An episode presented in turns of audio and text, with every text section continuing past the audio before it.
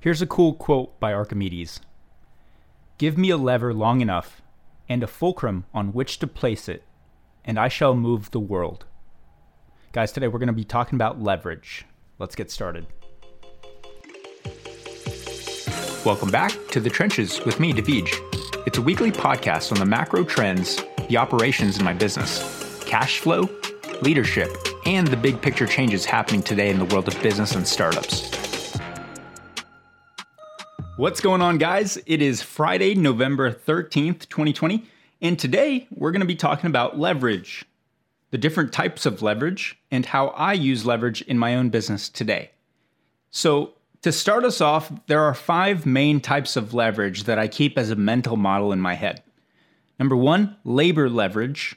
Number 2, capital leverage. Number 3, software leverage. Number 4, media leverage. And number 5, network leverage. So let's get right into it. Leverage to me is a force multiplier. You can think of it as a multiplication equation that you can apply to everything and anything that you do. You can multiply the outcomes of your effort, your skill, your judgment, and a lever really is something that you learn in elementary school, when you learned about simple machines like pulleys and the wheel and the axle and the lever, right? A lever is a bar that rests on a fulcrum or a pivot, and it's used to help move really heavy objects. And so an example of that in business, to apply leverage to something, let's say you're tasked with cleaning an entire house, which might take you 12 hours to clean by yourself. You have to make it spotless. That's your goal. Well, let's apply a little bit of labor leverage to that, all right? If we applied labor leverage and we had, say, another 5 people on your team to help you, you'd have to train them. But once you have them trained, you could divide up the tasks and get that done in a fraction of the time, right? And if you had even more people, you might even get it done in less than an hour. So that's one example of labor leverage. Let's talk about capital leverage. Capital leverage is where you can borrow money from banks or investors or use credit cards or use other people's money. Capital leverage is where you use money that's outside of your own bank. You're using other people's money. You may use it to buy more inventory. You may use it to buy more property. You may use it to buy a farm. So you can pool together investor funds into a big fund, and you can use that fund to generate returns for your investors and for everyone who put money into the fund. So that's called capital leverage. Let's talk about software leverage. This is my favorite type of leverage. One of the ways that we use software in our business is through email automations. So when people sign up for things on our website, it triggers sequences of events that happen automatically, as opposed to someone having to do it manually. So for example, when someone books a calendar invite, we might send them a reminder for the meeting 24 hours before the event, and maybe even 15 minutes before the event. We might trigger a text message to be sent out. We might send an invoice after a purchase or a receipt.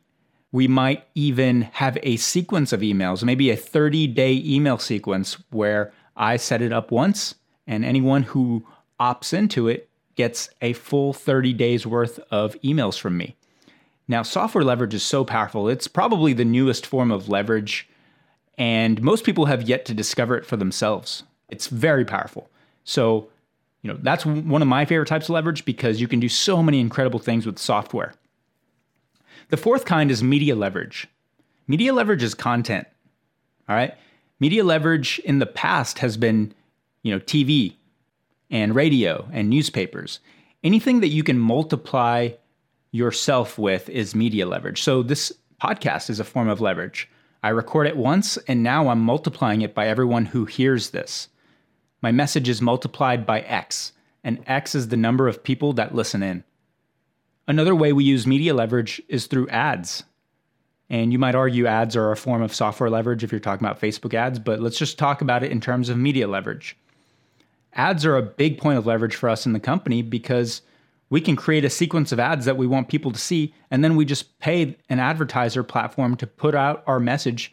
And within a few days, we can reach tens of thousands or even millions of people, depending on our budget, on autopilot. I don't have to do anything. It's automated. So it's a force multiplier for us. And the fifth type of leverage is the network leverage. The network leverage is fascinating to me because I have so much of it.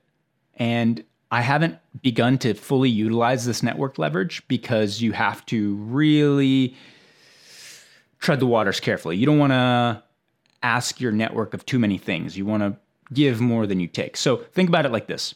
Everyone you know has their own life, their own friends, their own family, mentors, coaches, acquaintances. They have lives of their own, but they are part of your network. And network leverage is building up an alliance of people that you can reach out to at any time. Partnership requests, customer proposals, things like that. You can reach out to them for anything. So one example of a network leverage that I've invested in myself over the last few years is when I was 23, actually. This was back in 2017 or 2016, something like that. I think it was 2017. Anyways, so back in 2017, I joined a mastermind organization called Board of Advisors. Now, every 90 days or so, we meet. It's a group of executives, business owners, entrepreneurs. And after membership dues, flight, tickets, hotel, food, things like that, I damn near spent $25,000 a year to be a part of that group. And I've been a part of that group for 3 years now. So, you know, it adds up. But on the flip side, I now know hundreds and hundreds of business owners through that network, many of whom are running 7, 8, 9-figure businesses. How cool is that? There's not many people that can say that they have a network like that, and I can reach out to them at any given point if I want to. Now, like I said, I haven't fully utilized this, but you have to tread those waters carefully because you don't always want to be reaching out to them for things because they're very busy people. And you want to try to give more than you take, like I said. So leverage is a type of mental model, and you should try to apply it in as many areas of your life as you can. So some examples of how I utilize leverage in my own life is, well, I have a housekeeper. I don't have to clean my house, and that saves me a few hours every single month, right? I own a car. I don't have to walk places. That saves me time, right? I'm able to have employees in my company. And that gives me the ability to multiply my efforts. So when you think of leverage, think saving time, saving energy, automating something, and multiplying yourself. So tools can help individuals accomplish more. And skilled people with the right tools can build an entire house or cut down an entire forest. Each of us, we have incredibly powerful tools that we use every single day, like computers, and bridges, right? And airplanes. So employees, contractors, agencies, consultants, audience members, fans, these are all types of relationships that provide leverage. And to those who are focused on building, growing, and reinvesting leverage are playing a different ballgame.